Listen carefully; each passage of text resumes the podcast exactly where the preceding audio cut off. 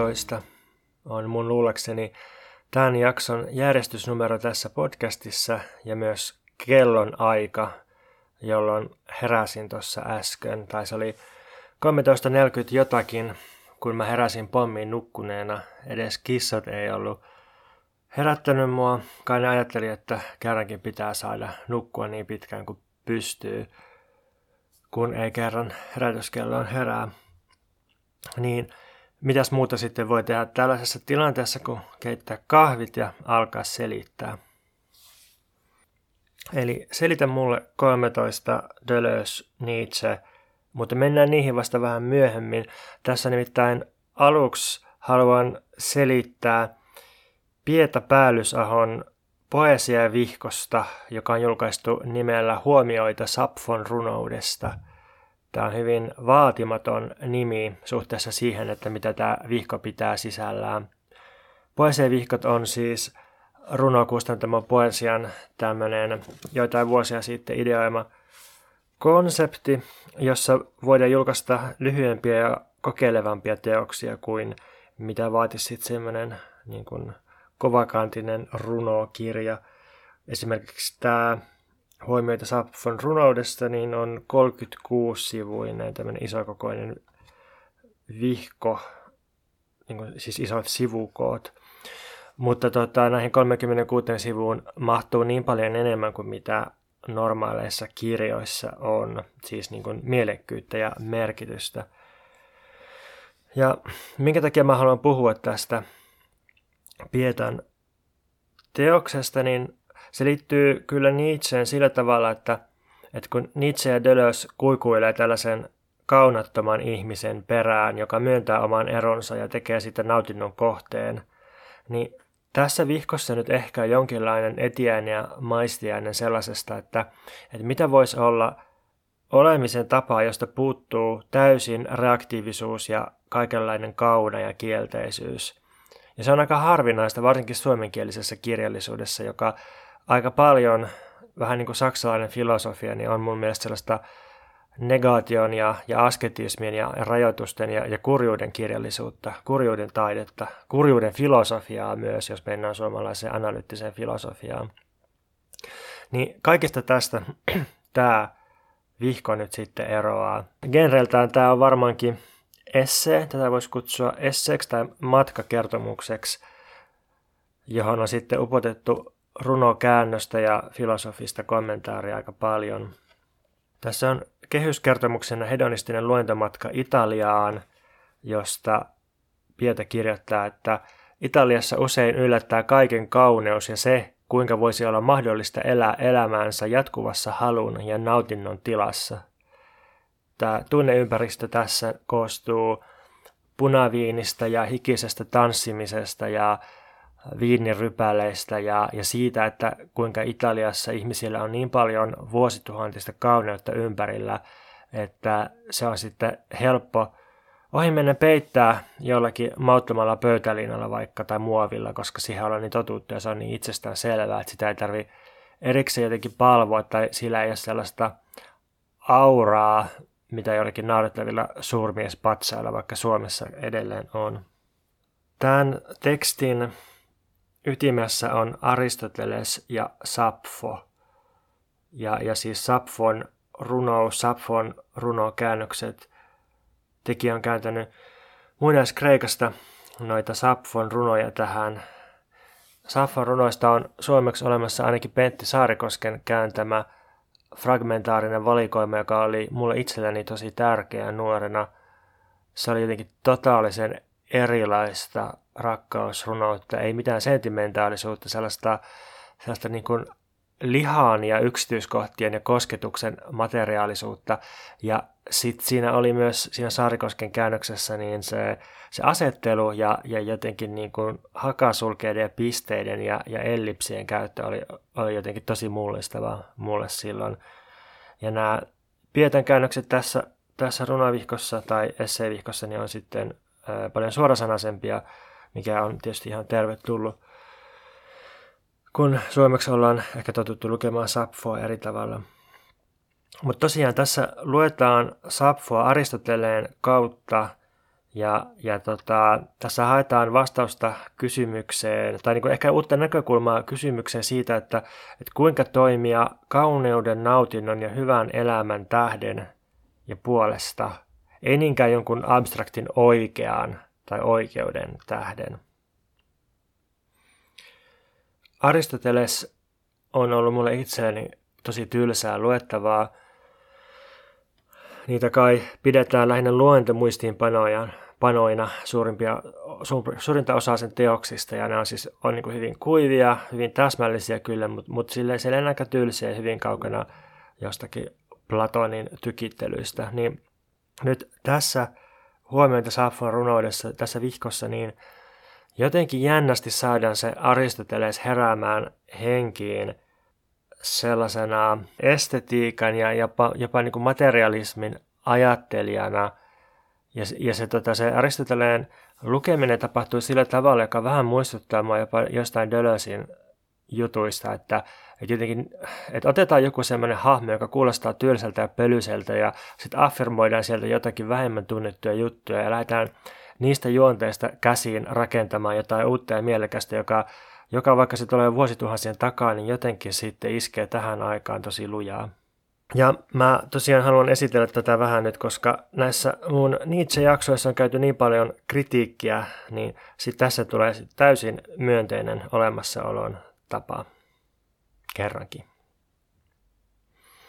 Filosofisesti tämä vihko lähtee siitä liikkeelle, että, että siinä missä transcendenssin ajattelu löytää merkityksen ja ominaisuudet aina jostakin ulkopuolelta, vaikka, vaikka siis Jumalasta, työmarkkinoilta tai osakemarkkinoilta tai, tai niin kuin jostakin matematiikan abstraktioista, niin sitten immanenssin ja materialismin ajattelu löytää myös ainakin tässä muodossaan niin asioita materiaasta itsestään. Eli, eli sellaiset asiat kuin vaikka kauneus, niin ne ei ole irrallaan jossakin sfääreissä, jossakin ikään kuin maailman ulkopuolella, mutta ne ei ole pelkästään myöskään ihmisen tietoisuudessa tai psyykkeessä, vaan kauneus löytyy suoraan aineellisen maailman objekteista, ainakin potentiaalisesti.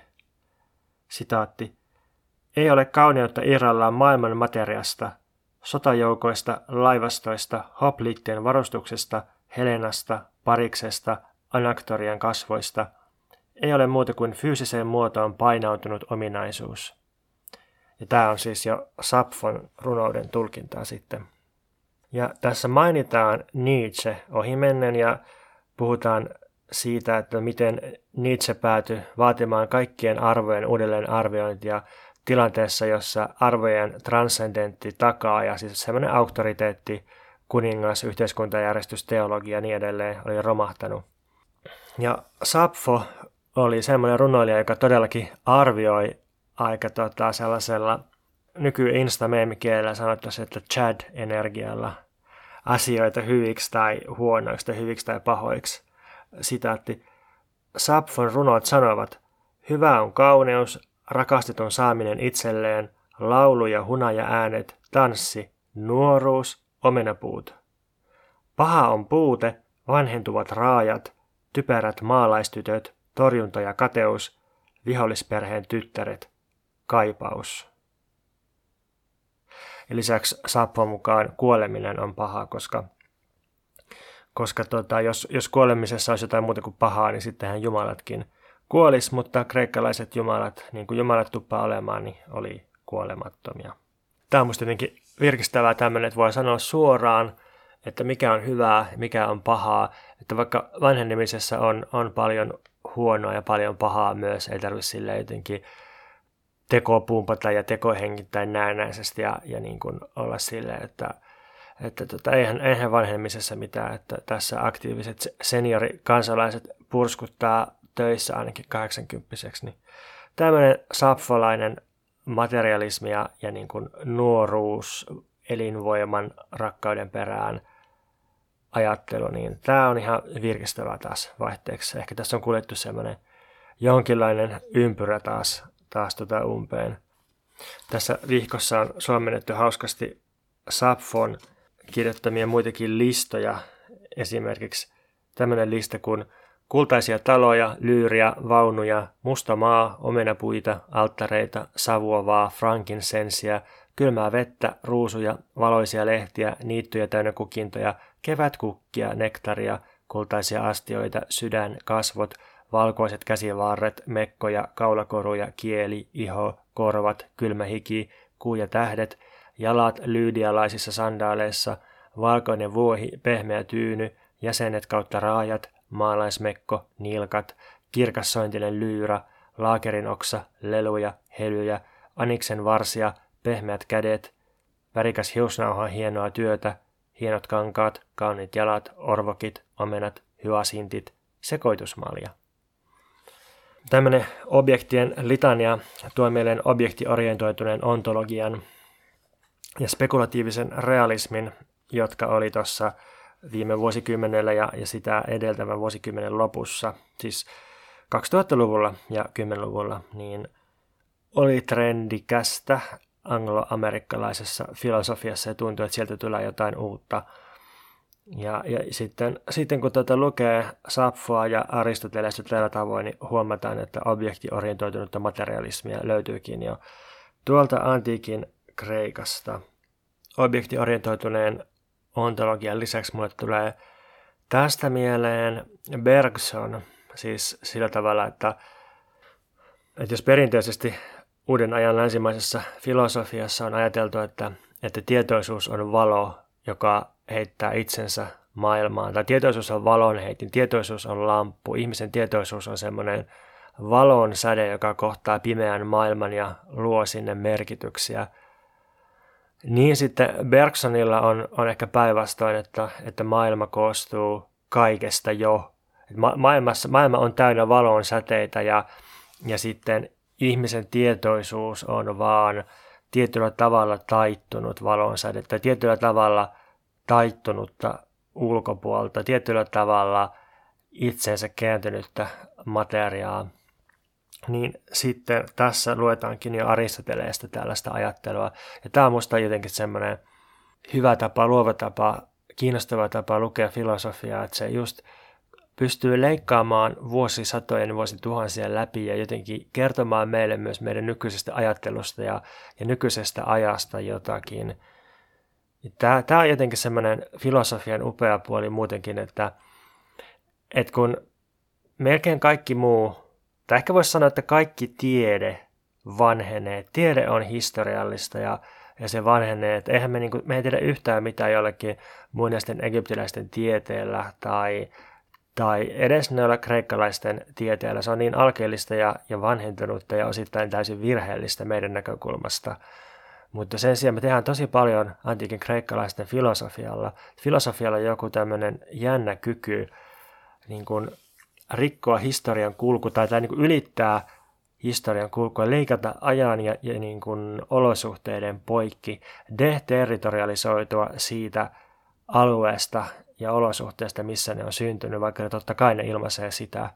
Mutta joku tämmöinen filosofian redusoimattomuus, se on, se on tosi kiinnostavaa ja jotenkin tekee siitä sillä tavalla oman juttunsa, että se on musta taas yksi perustelu siihen, että minkä takia filosofia ei ole tiede – eikä sillä välttämättä ole hirveästi edes tekemistä tieteen kanssa, vaan en tiedä, ehkä sillä ei tekemistä minkään muukaan kanssa, mutta jotenkin se on tasavertainen tieteen kanssa ja myös tasavertainen taiteen kanssa ja myös politiikan kanssa.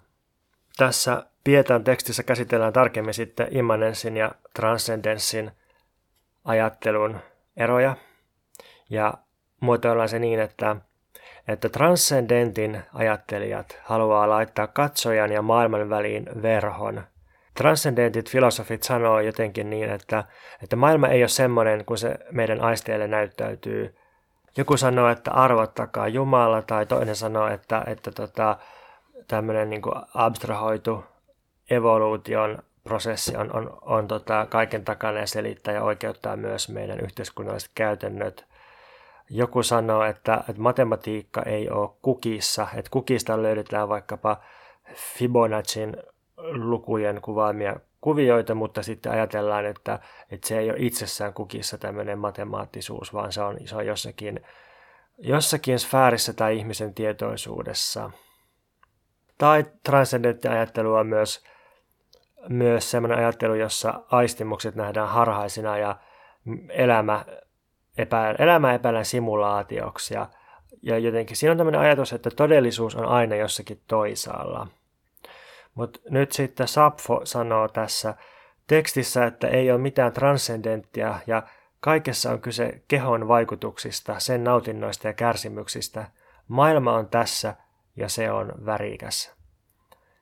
Niin tämähän nyt on aika lähellä sitä Nietzscheläistä ajattelua tai Nietzscheläistä ajattelua, jossa maailma koostuu voimien välisistä suhteista ja väännöistä ja muutoksista. Ja kaikessa on kyse ruumiiden vaikutuksista. Sitten on vanha kysymys siitä, että, että jos mitään transcendenttia ei ole, niin onko kaikki niin sanotusti sallittua? Miten turvata silloin arvot? Tämä on Nietzschen ja Dostoevskin jälkeen pyörinyt paljon filosofiassa tämä kysymys ja tässäkin tekstissä sitä kuvataan semmoisen vähän kliseisen opiskelijoiden välisen keskustelun kautta. Ja Minusta tässä annetaan aika kiinnostava vastaus tähän ongelmaan. Sitaatti. Sellaiset arvot, joilla ei ole takuuta ja perustaa, ovat paljon herkempiä. Koska ne ovat herkempiä, ne tarvitsevat myös enemmän huolenpitoa. Kaunista on se, mitä kukakin rakastaa. Sellaiset arvot, jotka pitää itse valita ja haluta ja helliä, eivätkö juuri ne ole kaikkein arvokkaimpia? Kaikkein vähäisintä voi varmasti rakastaa kaikkein eniten. Mä pidän tässä myös siitä, että, että tässä hylätään kaikki semmoinen, jonka mukaan filosofia olisi jotenkin kuolemaan opettelemista, siis tällainen niin sokraattinen tai heideggerilainen synkistely. Aristoteleen pohjalta tässä sanotaan, että elämä itsessään, elämän tunteminen, itse itseään koskettaminen ja ystävän koskettaminen, kaikki on nautintoa – Tätä tarkoitetaan ystävien kanssa yhdessä elämiselle.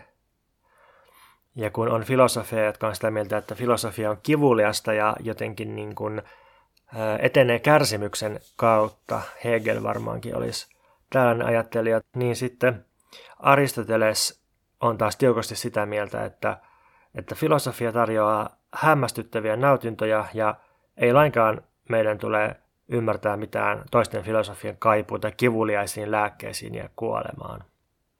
Ja tämä teksti loppuu vielä uuteen vastaukseen siihen kysymykseen, että, että jos Jumala on kuollut, niin, niin onko kaikki sallittua? Voidaanko me tehdä mitä tahansa? Se vastaus kuuluu näin. Jos kaikki on sallittua, ei kai ole mitään estettä tehdä itselle ja toiselle hyvää.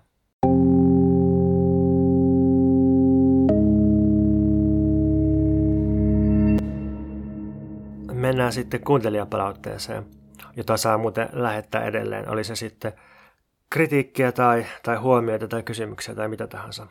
Palautetta tuli muun muassa Julius Telivolta, joka siis on väitellyt Dölösistä ja on myös kääntänyt Dölösin kirjan Kantin kriittinen filosofia, johon tässä podcastissa mennään tämän Nietzsche jälkeen. Julius kirjoittaa näin, ja tämä palaute koskee siis mun Hume-jaksoa. Puhuit teorian ja käytännön suhteesta, ja on samaa mieltä peruspointista, eli että teorian täytyy kytkeytyä johonkin konkreettiseen toimintaan ja kokemukseen. Mutta eikö vielä olennaisempaa ole, että käyttökelpoinen teoria ei koskaan vain kuvaa todellisuutta, vaan lähestyy todellisuutta toimivana, funktionaalisena, muuttuvana ja muutettavana, ja tiedostaa olevansa osa todellisuutta tällaisena toiminnallisena rykelmänä. Tämä on mun mielestä myös Marxin Feuerbach-teesien keskeisin sisältö, eli ei pelkästään teorian käytännönläheisyys ja toiminnan suosiminen teorian sijaan, vaan teorian sisäinen toiminnallisuus. Ja tämä on sikäli oleellinen pointti, että on hyvin tavallista esittää jokin ilmiö jo teorian tasolla sellaisena, ettei siihen voi vaikuttaa mitenkään. Vertaa neoklassinen taloustiede. Eli tota, ei uusklassista taloustiedettä käytetään politiikan tukena sillä tavalla, että, että niin kuin väitetään, että se on suurin piirtein kuvaus talouden luonnonlaista ja näin sitten jo teorian tasolla sementoidaan tietynlainen politiikka. Tämä on minusta hyvä kommentti ja hyvä kritiikki, hyvä lisäys. Tämä, että mielekäs teoria käsittää todellisuuden toimivaksi ja näkee sen muutettavana, ja että siihen lisäksi sisältyy käsitys sen teorian tai teoreettisen toiminnan omasta toimijuudesta. Kun mä tein Anton Montin kanssa kirjaa suoran toiminnan liikkeistä, niin joku vanhan megafonilehden ja prekariaattiliikkeen toimijoista, ehkä Jukka Peltokoski tai, tai Mikko Jakonen, sanoi haastattelussa, että, että noin liikkeiden teoriatekstit, mitä Megafonissa julkaistiin, oli itsessään jo aktivismia. Ja erityisesti ne oli, ne oli aktivismia ja välitöntä politiikkaa yliopiston suuntaan. Ei siis ollut niin, tai no ehkä, ehkä mä sanon tähän vähän taustaa, että megafoni.kulma.net osoitteesta löytyy loistava arkisto, tosi, tosi kiinnostavia politiikan filosofisia tekstejä, ja sieltä löytyy, löytyy itse asiassa teoreettisempaakin filosofiaa jonkun verran. Siellä on, on tota Jussi Parikan Jussi Vähämäen jotakin, jotakin niin kuin hyvinkin HC-tekstejä esimerkiksi. Ja, ja, ja tota, on, on, niin kuin, on feminististä ajattelua ja, ja tota, on eh, filosofian historiaa ja on päivän poliittista kommentaariakin melkein, mutta, mutta kuitenkin siellä on, Noin 2000-2008 toimi tämmöinen Megafoni-verkkolehti, joka julkaisi sitten erityisesti yhteiskunnallisiin liikkeisiin ja kaikkiin poliittisiin konflikteihin liittyviä tekstejä, jotka tuli kuuluisaksi siitä, että ne oli tolkuttoman pitkiä ja monimutkaisia ja ne koettiin sillä hyvin vaikeiksi, koska, koska tota, niissä viitattiin paljon mannermaiseen ajatteluun ja käytettiin sellaisia termejä, jotka ei ollut jotenkin silloin vielä valtavirtaa. Niin, niin sitten ei ollut sillä tavalla, että, että noiden liiketoimijoiden, jotka toimivat tuohon aikaan, niin olisi jotenkin pitänyt ensin dekryptata, dekryptata niin purka hankala filosofinen koodikieli ja sitten niin soveltaa sitä niin sisältöä tai sanomaa jotenkin käytäntöön. Vaan oli niin, että toi tekstien työstäminen ja siis niiden kirjoittaminen, editoiminen ja sitten niiden julkaiseminen ja niiden lukeminen – jo itsessään oli toiminta ja itsessään muutti jotain ja tuotti vaikutuksia. Tämä on minusta tärkeä pointti, että, että varsinkin nykyään kun me eletään ikään kuin teoreettista elämää ja hirveän suuri osa meidän elämästä on, on puhetta ja on kirjoittamista ja on symboloiden manipuloimista ja kuvien julkaisemista ja tällaista niin kuin välitettyä viestintää, niin, niin tota, myös kirjoittaminen ja julkaiseminen tai vaikka kuvaaminen voi olla suoraa toimintaa. Et ei ole sillä tavalla, että olisi joku viestinnän taso, joka olisi pelkkää epätodellisuutta ja pintaa, ja sitten olisi joku todellinen toiminnan taso, joka tapahtuisi jossakin, sanotaan vaikka kadulla. Ei ole sillä tavalla, että, että poliittinen, teoreettinen teksti on, on jotenkin pintaa ja sellaista niin kuin, näen näistä ja sitten todellinen poliittinen toiminta tapahtuu silleen, kun ihmiset menee jonnekin kadulle osoittaa mieltään, vaan nämä molemmat voi olla materiaalista maailmaa muuttavaa toimintaa.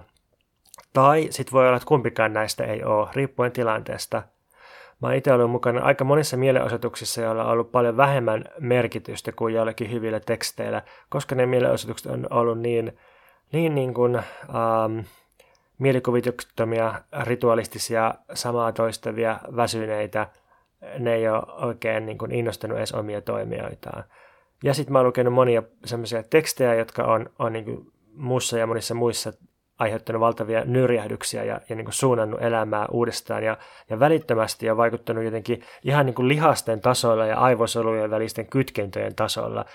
Ja niin kuin tässä mielessä politiikkaa voi tehdä jo suoraan – kirjoittamalla ja julkaisemalla. Ja Deleuze tekee sitä sen filosofiassa. Tämä, tämä on niin tärkeää, että se teoria voi itsessään olla jo toimintaa ja filosofia itsessään voi olla toimintaa, vaikka jotenkin ulkoisesti saattaisi näyttää siltä, että joku tyyppi istuu pöydän ääressä ja vaan lukee ja mitään ei tapahdu.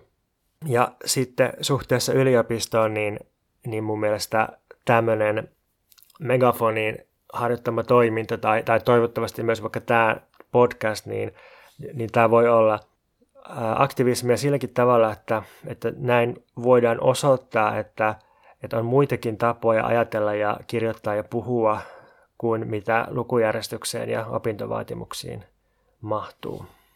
Ja sitten tämä, että käyttökelpoinen teoria ei koskaan vain kuvaa todellisuutta, vaan lähestyy sitä toimivana, funktionaalisena, muuttuvana ja muutettavana, niin tähän liittyen Eetu Vireniltä on tulossa nyt syksyllä 2021 aika hieno Brehtia ja Benjaminia käsittelevä kirja nimellä Vallankumouksen asennot, jossa käsitellään just sitä, miten proletaarinen teoria ja teatteri ja taide näyttää maailman muuttuvana ja muutettavissa olevana historiallisena ja poliittisena, kun taas sitten porvarilliset tiedon ja taiteen muodot lähinnä jähmettää maailmaa. Niin kuin Deleuze kirjoittaa Nietzsche-kirjassaan, koskaan aiemmin ei ole samalla tavoin nähty tieteen vievän luonnon ja ihmisen tutkimusta yhtä kauas tiettyyn suuntaan kuin nykyään. Mutta koskaan aiemmin tieteen ei ole myöskään nähty vievän alistumistaan vallassa olevalle ihanteelle ja järjestykselle yhtä pitkälle. Meillä on valtavan kehittynyt tiede, tai siis joukko tieteitä, jotka, jotka on niin hyvin hienostuneita ja tota, eteviä, ja mitä ne sitten tekee, niiden valtavirta, niin alistuu vallassa olevalle ihanteelle ja järjestykselle ja miettii, että miten voitaisiin turvata yhteiskuntajärjestys, kapitalismi ja talouskasvu. Ja nyt puhun tietenkin yhteiskuntatieteestä, mutta puhun myös ihmistieteestä, jossa ei välttämättä lähdetä kyseenalaistamaan tätä kovin hanakasti tai No, pitäisi tietenkin puhua jokaisen tieteen kohdalla erikseen, mutta edelleen Eetu Viren on kirjoittanut siitä, että, että miten niin kuin kielitieteissä ja varsinkin niin kuin strukturalistisessa kielitieteessä, niin, niin se, tota, se peruskäsite, eli se kielen abstrakti järjestelmä, langue, niin käytännössä on tai edustaa kansallisvaltiota, tällaista niin homogeenista ideaalia, yksikköä.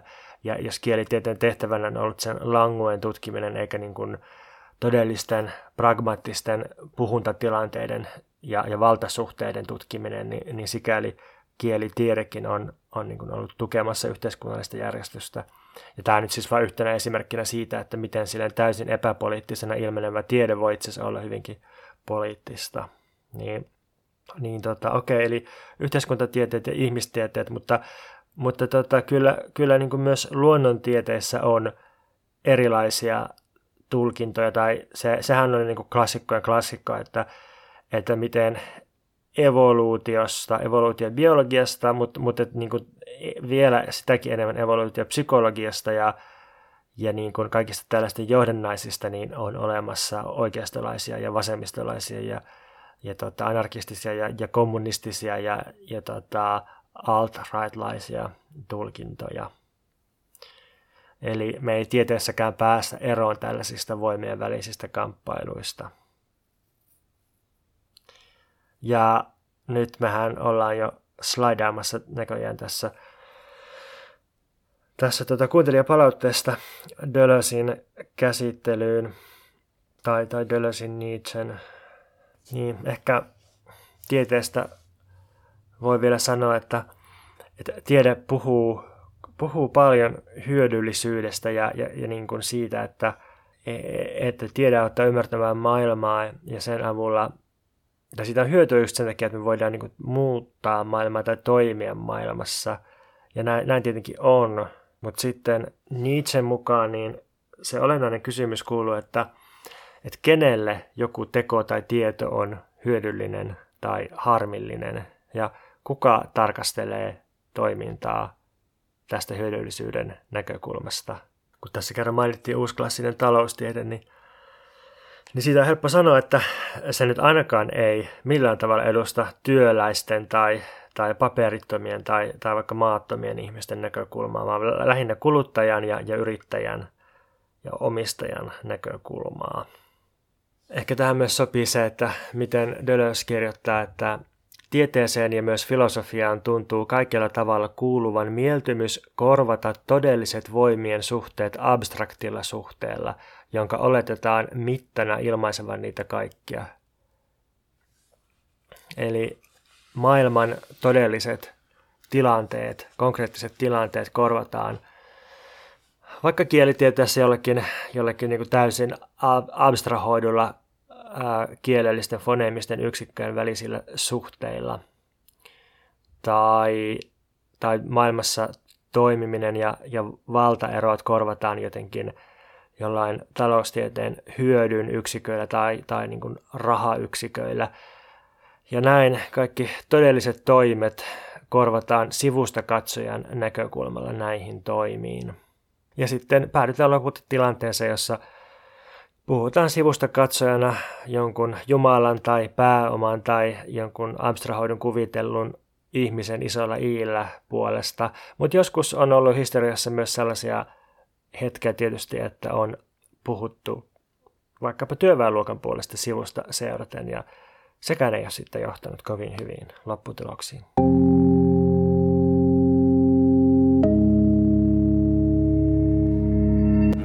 tässä välissä nauttamaan vessaan. En edes omaan vessaan, vaan Kruununhaassa sijaitsevan liikekiinteistön takahuoneen vessaan. Mun puoliso tuli kotiin ja sitten siellä alkoi olla kissojen ja puolison kanssa sen verran meluista, että mä ajattelin, että mä siirrän mun studion tänne, tänne näin niin kuin väliaikaisesti.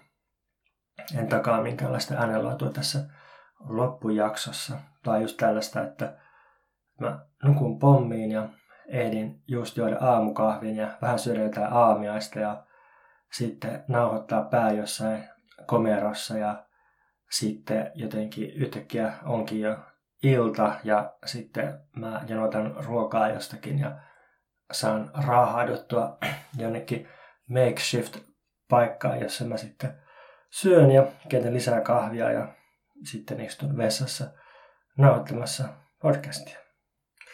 Okei, okay. me ollaan nyt sitten Deleuzein itsekirjan puolivälissä kolmosluvussa keskellä sitä kirjaa, jossa Deleuze alkaa pistellä ehkä entistä enemmän omiaan, tai että sen jäsennykset Nietzschestä on jotenkin sellaisia, että kertoo enemmän Deleuzeista ja ne on sen oman ajattelun rakentamissa sitten, vaikka ei ne mitään väärennöstä vieläkään ole.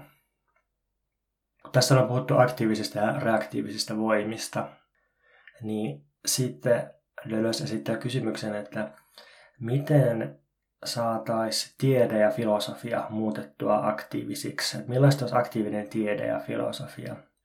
Kun reaktiivinen tiede on Deleuzein sanoin positivismia. Positivismi noin niin kuin hyvin, hyvin karkeasti ottaen on semmoinen käsitys tieteestä, joka pyörii ainoastaan sellaisten tosiasioiden tai faktojen ympärillä. Ja klassisesti on ihailut erityisesti niin kuin vanhaan luonnontieteen mallia, sellaista niin kuin hyvin eksaktia ja, ja tota, niin kuin mitattavissa olevaa ja tällaista niin kuin yksiselitteisyyttä.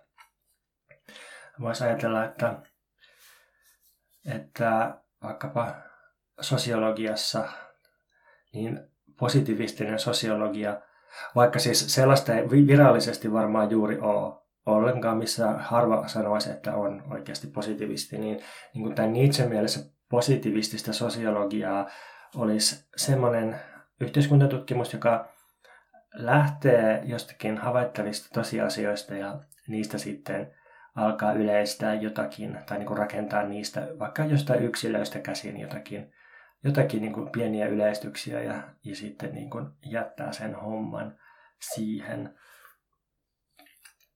Jättää sen siihen siis sillä tavalla, että se ei, ei niin kuin mene tarkastelemaan niitä voimia ja voimien välisiä suhteita näiden faktojen ja, ja yksilöiden taustalla, että se ei niin koskaan pääse siihen käsiksi, koska, koska nehän on ö, tällaisen niin kuin positivistisen tieteen tai, tai ihan vaikka journalismin näkökulmasta, niin ne on aika jotenkin abstrakteja tai epämääräisiä tai jotenkin virtuaalisia ne voimat, jotka muodostaa maailmaa. Ja ne, niin kuin Nietzsche sanoo, niin ne on ne on aktiiviset voimat sellaisia, että ne pakenee tietoisuuden luonnetta ja niinpä sitten sellaisessa empiirisessä yhteiskuntatutkimuksessa ja journalismissa usein rajoitutaan vain yksittäisiin tosiasioihin ja tällaisiin niin kuin yksittäistapauksiin, eikä oikein koskaan päästä käsiksi esimerkiksi kapitalismiin tämmöisenä yleisenä yhteiskuntajärjestelmänä ja, voimien organisoimisen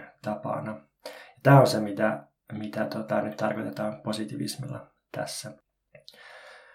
No filosofia ei ehkä ole ollut eikä voi olla positivismia, mutta filosofia voi olla reaktiivista sillä tavalla, että se on utopismia. Ja Deleuze määrittelee utopismin tässä yhteydessä unennäyksi toiminnasta, joka korvaa positivismin.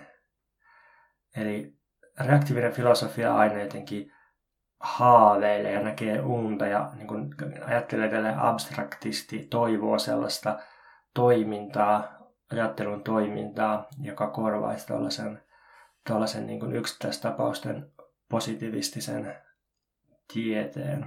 Mutta sitten se, se on vain niin haaveilua ja unennäköä ja sen takia se ei pääse, pääse sekään niin kuin käsiksi niihin todellisiin voimiin ja sitten päädytään just sellaisiin mega-abstraktioihin ja niin kuin tyhjiin megalomaanisiin käsitteisiin, niin kuin Hegelin ajattelussa tapahtuu.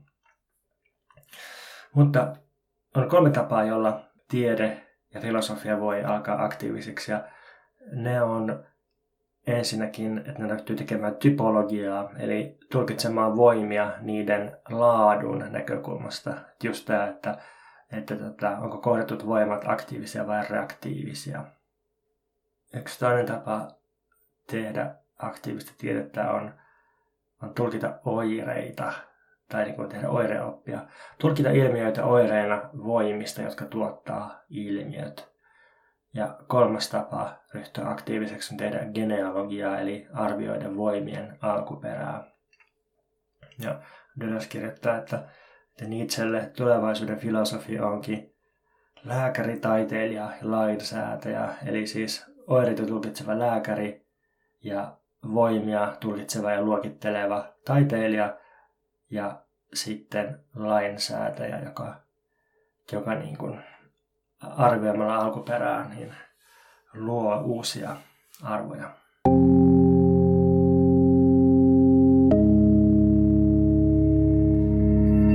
Sitten päästään varsinaiseen seitan pihviin, eli dramatisaation metodiin. Sokrates ja Platon esitti aikoinaan filosofian klassisen kysymyksen, joka kuuluu, mitä on?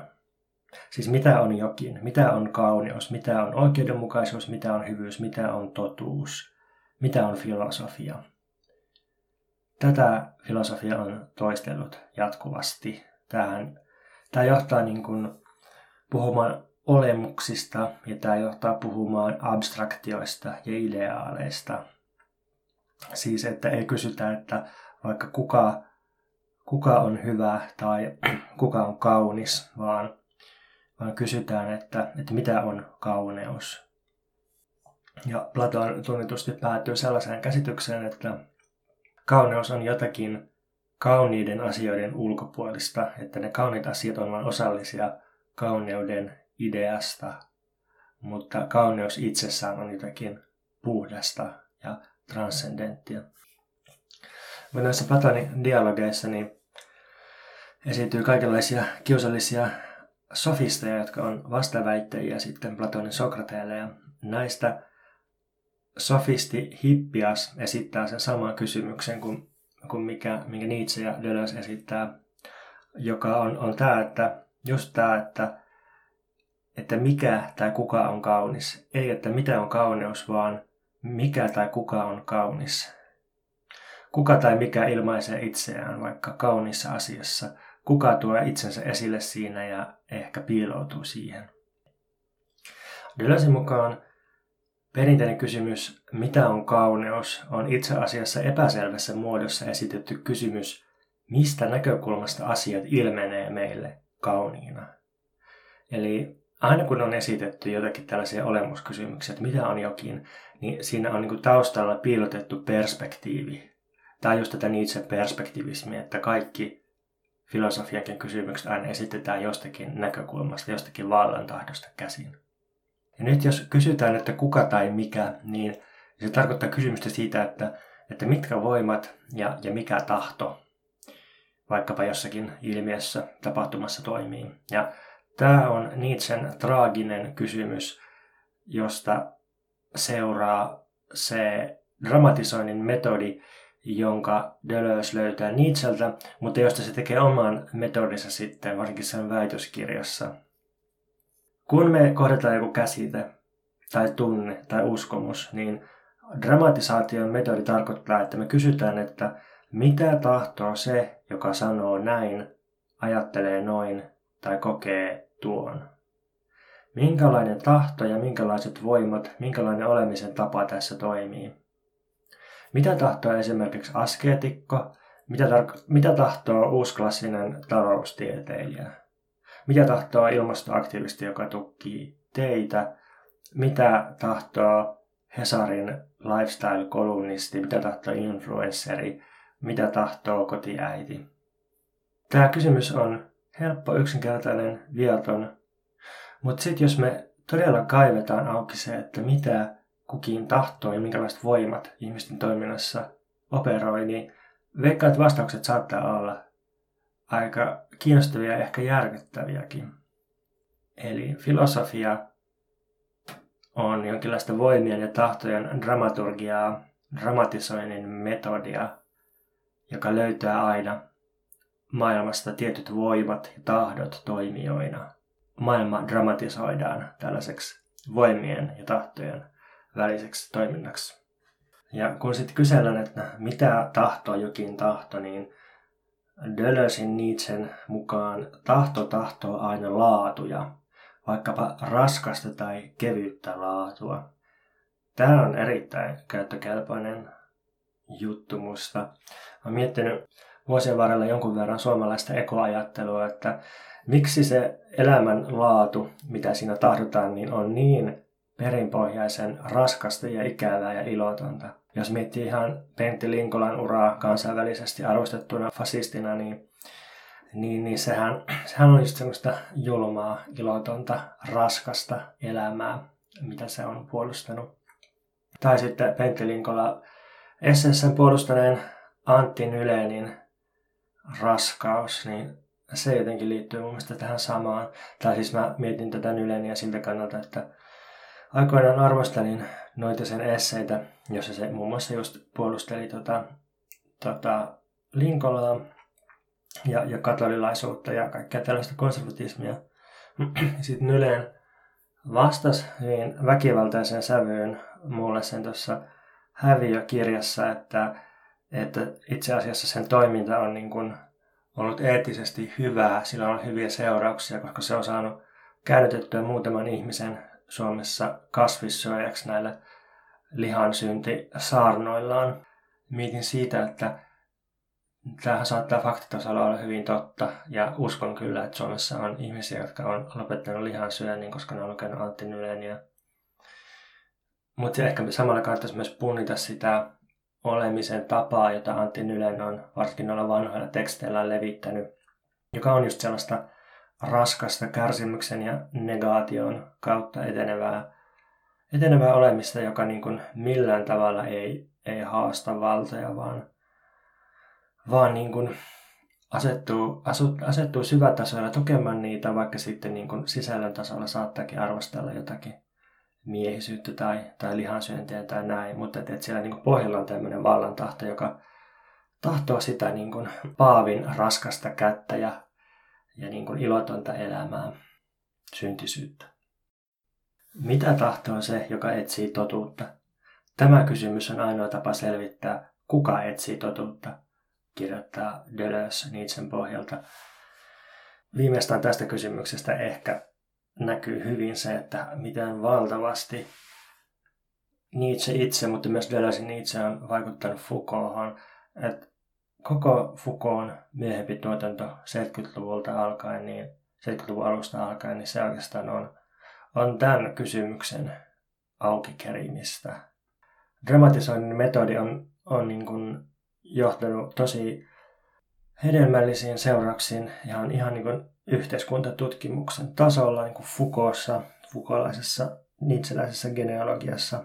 Ja tämä on yksi esimerkki näistä Dölösin Nietzsche-kaivausten valtavista seurauksista.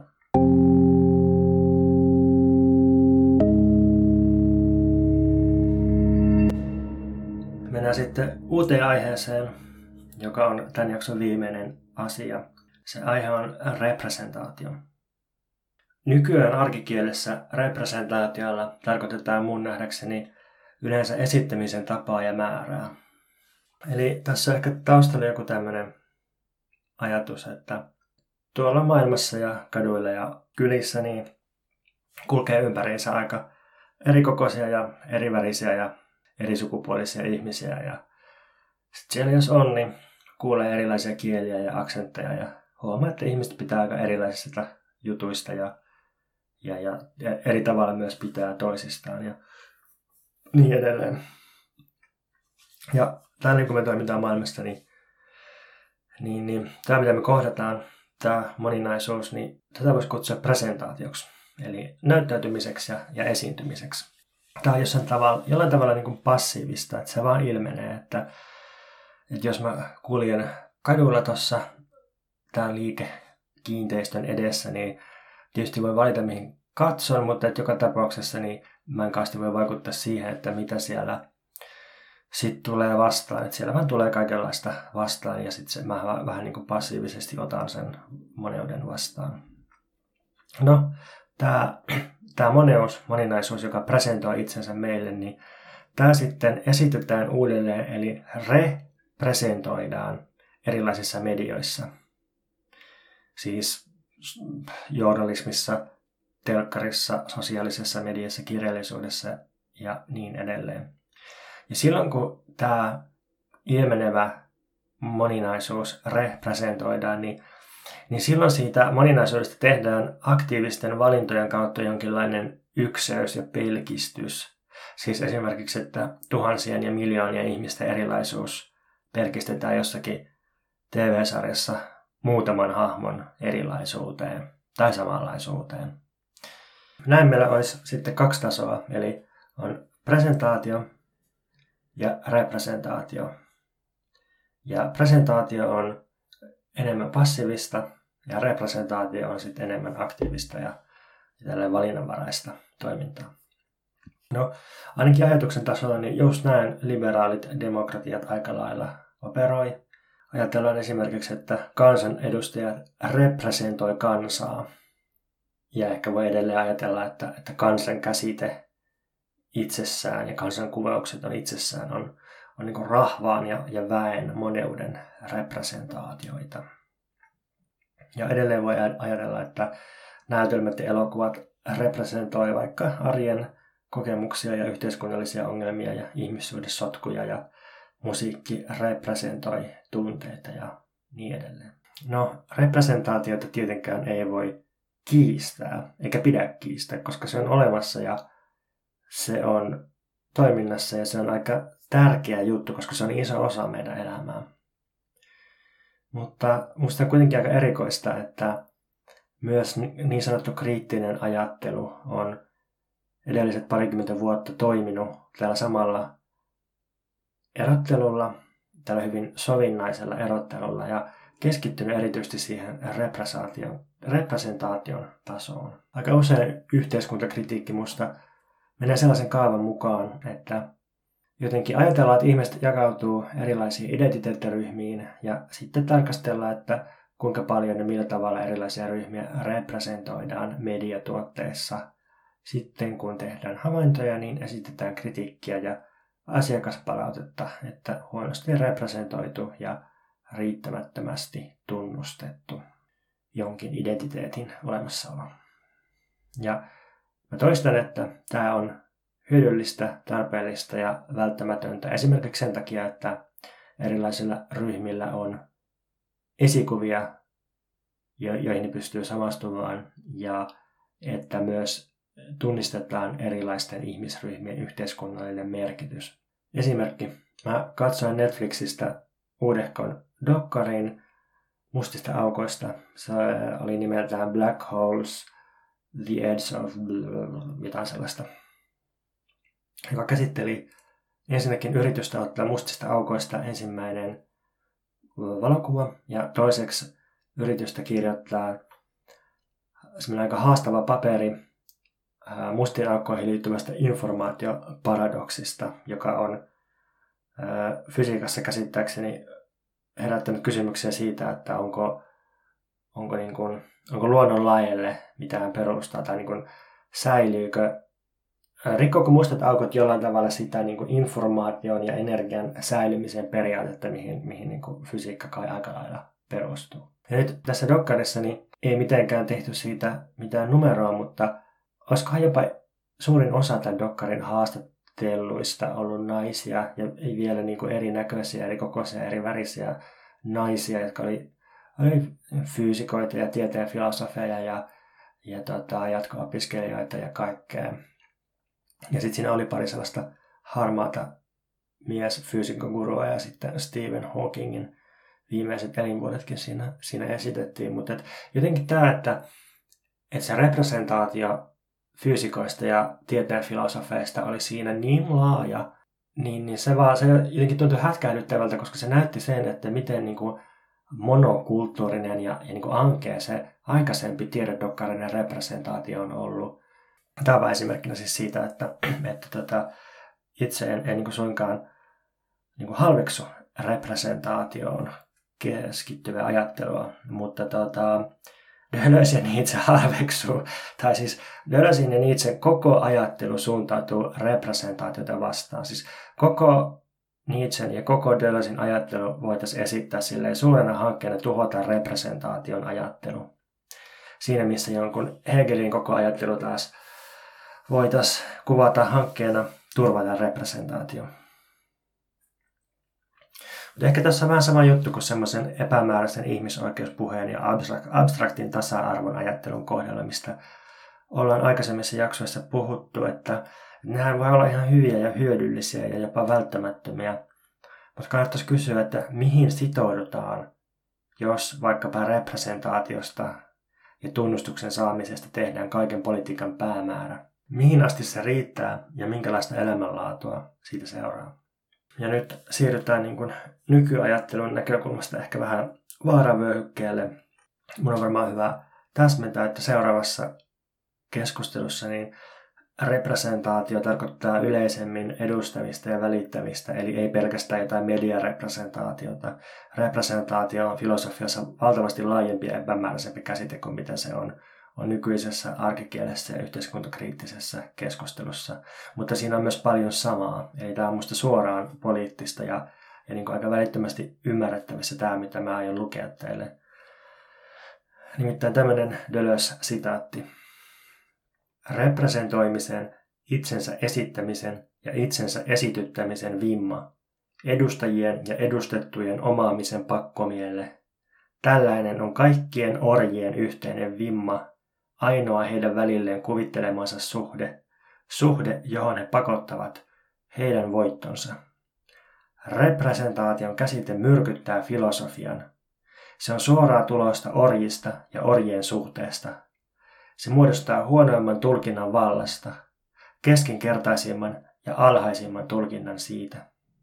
Tämän Deleuze-Nietzsche-konglomeraatin mukaan representaatio on huonoa, koska se on riippuvaista vallitsevista arvoista, jotka on yhteiskunnassa yleensä aina sallittuja arvoja. Ja nämä vakiintuneet arvot, vallan arvot, on representoimisen mittapuu. Ja jos sitoudutaan representaatioon ja tunnustuksen hakemiseen representaatiossa, niin silloin sitoudutaan myös kyvyttömyyteen luoda uusia arvoja. Silloin sitoudutaan mukautumiseen. Sitaatti. Tunnustetuksi tulemisen tahdoksi käsitetty vallantahto on välttämättä tahtoa omaksua annetussa yhteiskunnassa vallitsevia arvoja, rahaa, kunniaa, valtaa, mainetta. Tiukka mukautuminen, täydellinen kyvyttömyys ymmärtää vallantahto uusien arvojen luomiseksi. Tämä on minusta aika suoraviivainen ja niin kuin, itsestäni tuntuu, että ei tarvitse kauheasti jotenkin avata tai, tai niin kuin tulkita tätä jos me lähdetään hakemaan itsellemme tunnustusta tai omalle identiteetillemme, identiteettiryhmällemme, niin totta kai sillä voidaan saada ihan materiaalisia etuja, niin kuin rahaa ja parempaa itseluottamusta ja niin edelleen. Mutta sitten jollain tasolla jossain vaiheessa se just menee siihen, että meidän täytyy mukautua, meidän täytyy sitoutua mukautumiseen ja alistumiseen. Me voidaan saada rahaa, kunniaa, valtaa, mainetta lähtökohtaisesti ja luotettavasti lähinnä sillä, että me, me niin kuin mukaudutaan normeihin ja jotenkin päädytään tekemään sovinnaisia ja itsestään selviä asioita. Tai sitten ehkä usein käy myös sillä, että päädytään esittämään niin kuin radikaalia sisältöä tai radikaalilta kuulostavia vaatimuksia semmoisella tavalla, semmoisella muodolla, joka ei mitenkään haaste tuota representaatiota ja on, on niin helposti, helposti sitten sulautettavissa siihen. Ja jos nyt mietitään vaikka sitä kansanedustuslaitoksen tasoa, että kansanedustajat representoi kansalaisia, niin, niin, niin tämä juttu tulee aika hyvin esiin just, just siinä. Ja ihan siis voi miettiä perinteistä anarkistista ja kommunistista kritiikkiä myös, jonka mukaan, mukaan tämmöinen kansanedustuslaitos passivoi ihmisiä, koska sitten ihmiset niin kuin luovuttaa siinä – siinä systeemissä sen, sen niin kuin vallan niille edustajille, jotka siis voi tehdä ihan mitä vaan ja ainoa mitä niillä voi tulla sitten ongelmia on se, että niitä sitten äänestetä uudestaan tekemään ihan mitä vaan. Paitsi, että vitsi on siinä, että ei edes voi tehdä ihan mitä vaan, vaan nekin mukautuu sitten puolueeseensa ja puolueet taas mukautuu valtioon ja valtio taas mukautuu kapitalismiin ja näin meillä on tällainen representaatioiden ankea tukahdutusketju aina sinne kapitalismiin asti. Ja sitten kapitalismi on taas siitä kiinnostava järjestelmä, että se, se ei oikeastaan toimi representaatioilla. Jos me mietitään erilaisia representaatioita ihmisistä, niin ei kapitalismia lopulta haittaa mikään niistä totta kai joissakin yhteiskuntamuodostelmissa joudutaan taistelemaan kauheasti, että, että tällaiset ryhmät saa representaatiota, mutta, mutta niin kuin sitten pääoman mekanismien tasolla niin keskeisintä on se, että arvo lisääntyy ja sinänsä se on ihan sama, että syntyykö se queerin vai, vai niin kuin heteron ihmisen riistämisestä se, se arvo, tai että onko se riistäjä lihava vai laiha vai, vai mitenkään on. No joo, toi kapitalismi on tässä nyt sivupolku ja mennään siihen tarkemmin myöhemmin. Pointtina tosiaan oli, että, että representaatio keskeinen ajattelu, kun se, varsinkin kun se menee riittävän pitkälle, niin siitä, siitä muodostuu tämmöinen reaktiivinen voima, joka, joka vaan niin kuin alistuu, mukautuu kilpailuun. Mietin vielä esimerkkejä tästä, ehkä niin kuin mun omalla alalla, eli siis omalla ja omalla, mutta, mutta siis sillä alalla, mistä mä saan rahani tällä hetkellä, eli kulttuurin ja kirjallisuuden alalta, taiteen alalta, niin, niin, niin kyllähän sen on itsekin huomannut, että, että tota, jos haluaa, tai jos, jos kustantajan markkinointiosasto haluaa, että tulee representoiduksi vaikka lehdistössä, niin, niin melkein ainoa tapa tulla, tai okei, okay, on kaksi tapaa tulla representoiduksi kirjailijana.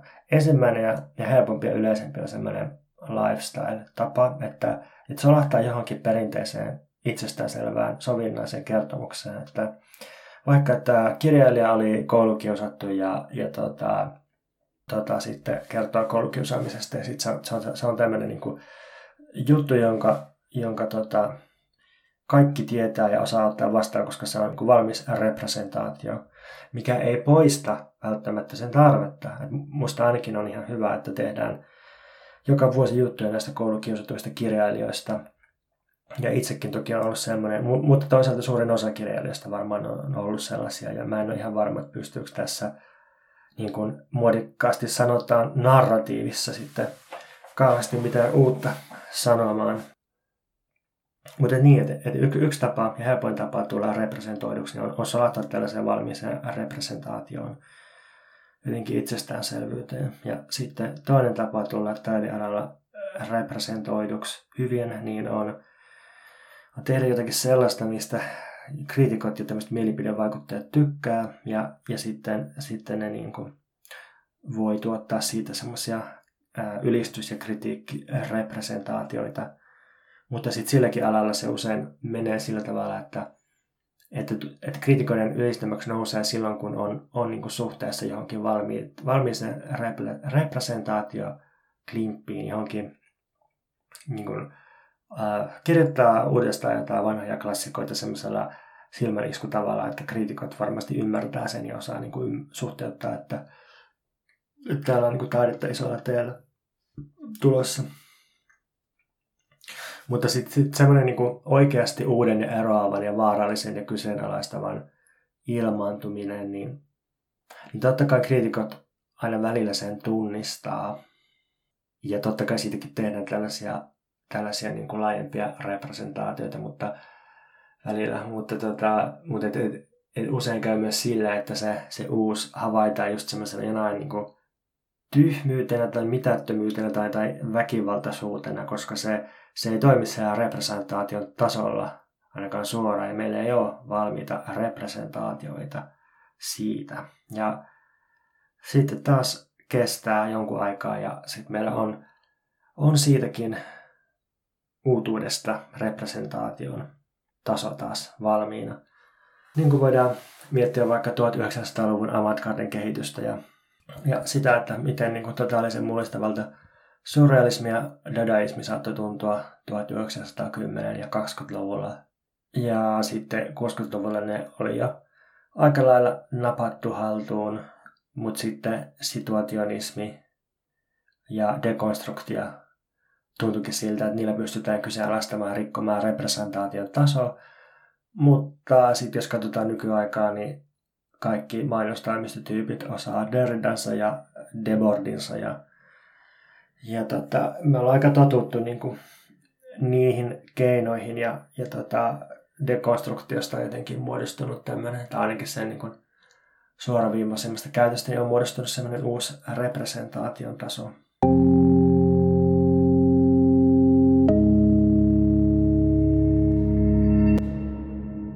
Voitaisiin tähän loppuun ottaa vielä yksi pieni yllätyskäänne. Nimittäin kun tässä on kuunnellut Nietzscheä, niin saattaisi ajatella, että, että Nietzschelle kaikessa on kyse voimien välisestä taistelusta. Ja mäkin olen viitannut tähän niin kuin Nietzschen metafysiikkaan sellaisena, että, että siinä on kyse voimien välisistä suhteista ja kamppailuista ja väännöistä. Ja siis, siis niin kuin näin tavallaan on, mutta, mutta Nietzschellä ne ne, ne kamppailut usein on, on sellaisia aika nopeita, joku valtaa jonkun, tai sitten ne on sellaisia jännittyneitä pingotuksia, mutta ne ei ole varsinaisesti sellaista jatkuvaa taistelua. Tämä saattaa jotenkin olla epäintuitiivinen juttu. Mä luen sitaatin Döläseltä. Seuraavaa seikkaa ei voi liiaksi painottaa. Kuinka vieraita taistelun, sodan, kilpailun tai jopa vertailun käsitteet ovat Nietzschelle ja hänen käsitykselleen vallan tahdosta. Nietzsche ei suinkaan kielle taistelun olemassaoloa, taistelu ei vain näytä hänestä lainkaan arvoja luovalta. Ainoat arvot, joita se luo, ovat voittoisen orjan arvot. Taistelu ei ole hierarkian periaate tai moottori, vaan väline, jonka avulla orja kääntää hierarkian ylösalaisin. Taistelu ei koskaan ole voimien aktiivinen ilmaisu, eikä myöntävän vallantahdon ilmentymä. Sen tulos ei myöskään ilmaise herran tai voimakkaan voittoa. Taistelu on päinvastoin heikkojen keino päihittää vahvat. Eli taistelu helposti ohjaa reaktiivisuuteen. Ja, ja tota, se on vähän sama juttu kuin kilpailu representaatiosta, että, että siinä on mahdollista menestyä ja voittaa ja, ja saada kaikenlaista, mutta, mutta että se ohjaa sellaiseen olemisen tapaan, mitä itse kutsuu orjamaiseksi, jossa ollaan riippuvaisia toisten tunnustuksesta ja, ja toisilta toisten kieltämisestä ja jotenkin koko ajan kilpaillaan ja vertaillaan itseä toisiin ja niin määritytään toisten kautta eikä itsestään käsin. Tällaisen taistelun sijaan Nietzsche korostaa valitsemista ja valikoimista, eroamista, etäisyyden ottamista, omaan tuottamista ja omasta eroamisesta nauttimista.